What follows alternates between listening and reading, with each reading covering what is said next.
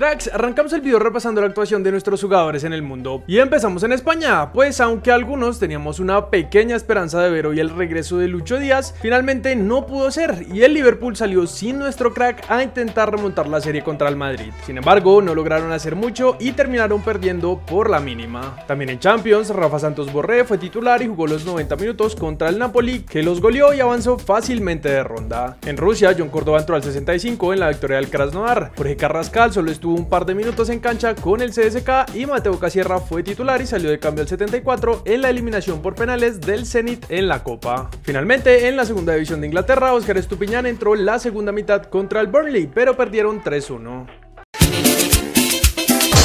Linda Caicedo, una de las cracks más grandes del fútbol hoy por hoy, y nosotros tenemos la fortuna de que sea colombiana, pues está llevando el nombre de nuestro país a lo más alto. Y hoy volvió a recibir una distinción, pero no fue cualquiera. Hoy Linda Caicedo fue coronada como la mejor jugadora del continente, arrasando en la votación. Linda fue elegida la reina de América gracias a los 76 votos de los 218 en total, y con los que dejó bastante atrás a sus rivales, la brasileña Bia Zanerato con 21 votos y la argentina Yamila Rodríguez con 20. Desde acá, por supuesto, esperamos lo mejor para Linda y sabemos que va a ser una de las mejores jugadoras de la historia de nuestro país. Pasamos a hablar de la selección y de su camino al Mundial 2026, pues esta mañana se conoció que las eliminatorias sudamericanas arrancan en septiembre y tendrán el mismo formato de todos contra todos. Nuestro equipo empezará jugando de local ante Venezuela y en la fecha 2 visitará a Chile. En octubre de este año recibiremos a Uruguay y visitaremos a Ecuador. Y en noviembre Brasil vendrá de visita y nosotros viajaremos a Paraguay. Esos son los juegos de la Chile para este 2023. Después de eso tendremos una pausa donde también viviremos la Copa América en Estados Unidos y los partidos de eliminatorias se retomarán en septiembre del 2024.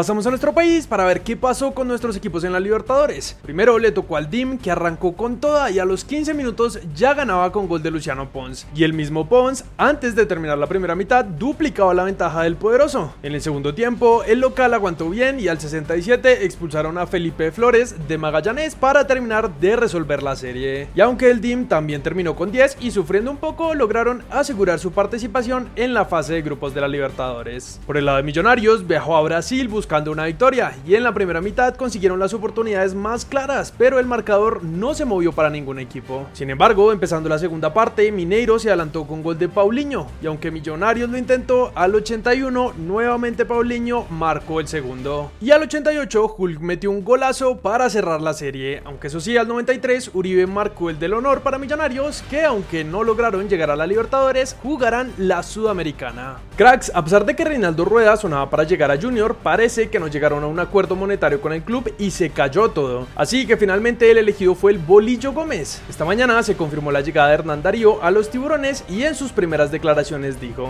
yo muy contento porque siempre fue un sueño, entonces me siento muy contento. Es un sueño hecho realidad, a la vez es muy duro, muy difícil. Siempre me ha tocado resolver problemas a donde llego, en la selección, cuando cogí el Medellín. Entonces esperemos que este problema tenga una solución rápida. Seguimos en nuestra liga, pues anoche Santa Fe salió del fondo de la tabla tras ganarle al Americado 0 cerrando la fecha 8. Luego de esta importante victoria, Harold Rivera, técnico del León, comentó. Estamos ante un gran equipo y creo que Santa Fe le plantó cara y el plan que tenemos para hoy salió bien. Contentos, vamos adquiriendo un equipo compacto. Con esos tres puntos, los Cardenales ahora están en el puesto 12 con 9 unidades. Andrés Perea marcó dos goles para la victoria del Philadelphia Union ante la Alianza FC en la Conca Champions. En esta misma competencia, con Camilo Vargas en el arco y doblete de Julián Quiñones, Atlas le ganó a Olimpia. Japón reveló la lista de convocados para su partido contra nuestra selección y la gran novedad es que Maya Yoshida no fue convocado.